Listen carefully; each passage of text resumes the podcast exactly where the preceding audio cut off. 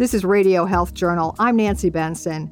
This week, why women are genetically stronger than men. It's not just having an extra pair chromosome, like a backup chromosome, you know, like a spare tire in your trunk that you pull out if you have a flat, and they share and cooperate. When Radio Health Journal continues.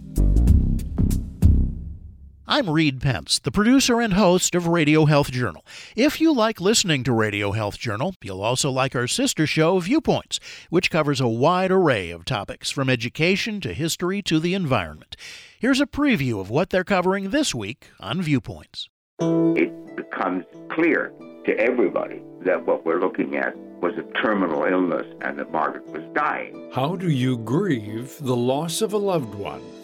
Then, pre COVID, current COVID, we live, I think, most of us with that little voice in our head that is not particularly kind sometimes. Bringing light to everyday anxiety through poetry. I'm Marty Peterson. And I'm Gary Price. These stories in depth this week on your public affairs magazine, Viewpoints. Listen to Radio Health Journal and Viewpoints on your favorite radio station. And subscribe and listen anytime on Apple Podcasts, Google Play, and Spotify. Also, follow us on Instagram and Twitter at Radio Health Journal.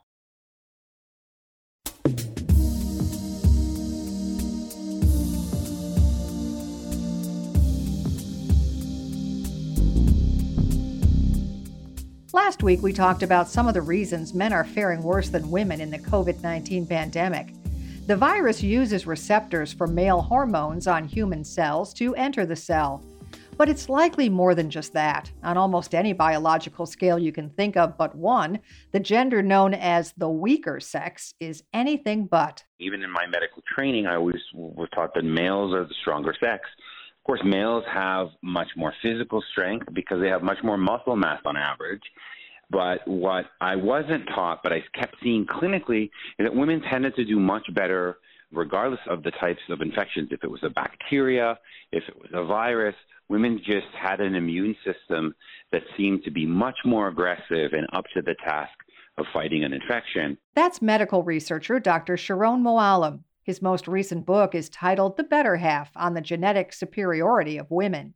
He says genetics explain why women's bodies are able to detect and kill far more of the cancers that are constantly forming in each of us. Men end up with 20% more cancers than women.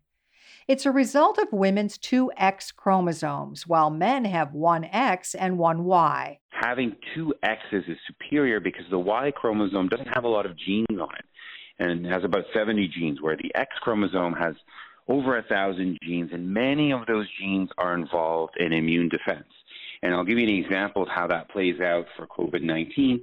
Some of those genes on the X chromosome are involved in viral detection. So it's a chromosome that would be very good at detecting viruses. So in women, you have immune cells that are using both those X's. So you can have one group of immune cells that are very good at detecting the virus. They use that X that they got from their father. And then another group of immune cells that are using the X that they got from their mother are very good at killing the virus. So it's almost like a one two punch that happens in females and gives them that upper edge and more strength in fighting infections, where myself as a genetic male, I only have one X, so all of my immune cells are identical. So the chances that they have genes that are both good at detecting and killing viruses are a lot lower. Scientists used to think that for every trait in women on the X chromosome, one of them was dominant and the other was just along for the ride. They've learned it's more complicated than that. Female cells can cooperate. So it's not just having an extra pair chromosome, like a backup chromosome, you know, like a spare tire in your trunk that you pull out if you have a flat. There's actually two groups of cells in every female, one predominantly using the chromosome over the other, and they share and cooperate. Moalem says genetics work that way in every species, though it's not always the female that comes out on top. Sometimes it's the male with the equivalent of two X chromosomes who's genetically superior for example, in birds. He's the one that has uh, ZZ, which is equivalent to the XX chromosomes, and females are the weaker sex. And when we try to figure out what the reason for this is, it seems that male birds provide much more calories than the female birds for their young. So there's a big advantage of having a strong male bird. Now, coming back again to the mammalian world, which we are a part of, having females not just surviving pregnancy, of course, pregnancy is a big biological toll, but it seems to be much more important for a mother to be able to survive long enough to see her children off. And since for mammals at least, females provide a lot of the sustenance in the form of mammalian milk, having a female that has the ability to survive hardships can really ensure the survival of a species. That's why in humans, women are engineered to survive. It's an evolutionary advantage.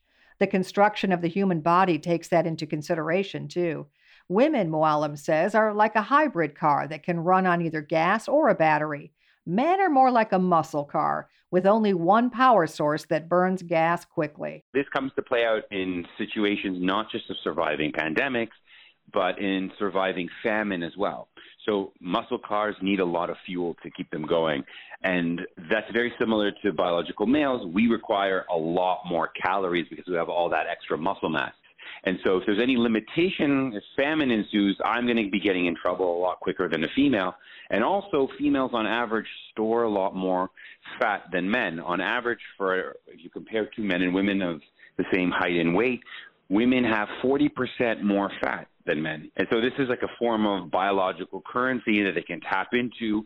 There's sometimes it's better to rely on the battery for power than on the gas powered engine. And so that's what women can do by then tapping into this fat stores that they have. Moalem says there are really only two times when the XX chromosome is a disadvantage. One is in the womb. When they are fetuses, it's very difficult for them to be able to deal with this genetic complexity. And often, many female fetuses are lost even before a woman knows that she's pregnant. And so, by the time you reach birth, that's why we have the same number everywhere we look around the world. There's about 105 baby boys born for every 100 girls. And so that's because it's much more difficult to make a baby girl or female than it is a boy.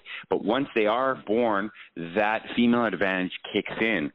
Everywhere we look around the world, more females make, more baby girls make it to their first birthday than baby boys.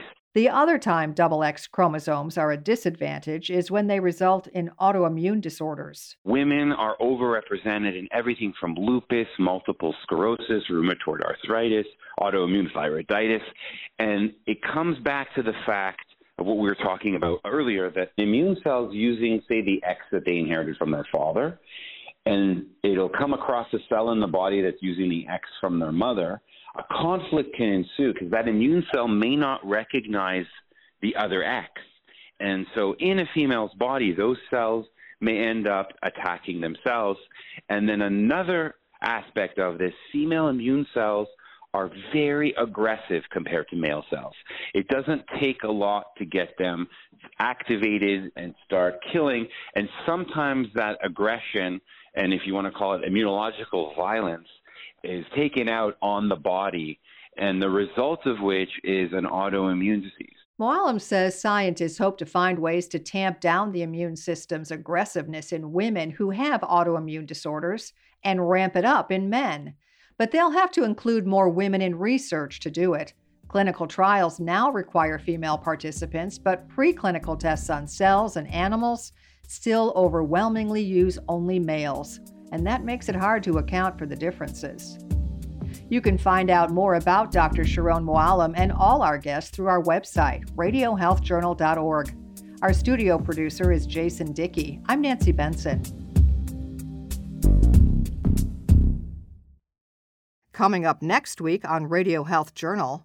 They're denied a policy altogether or they're charged higher rates. How having a genetic mutation affects your chances of getting life insurance. Then, what drowning really looks like and the training it takes to see it. Drowning is deceptively quiet event. It really doesn't take the form that we see in television. And the misperceptions about it reach everywhere. It's not just the people in the general public. All that and more on Radio Health Journal.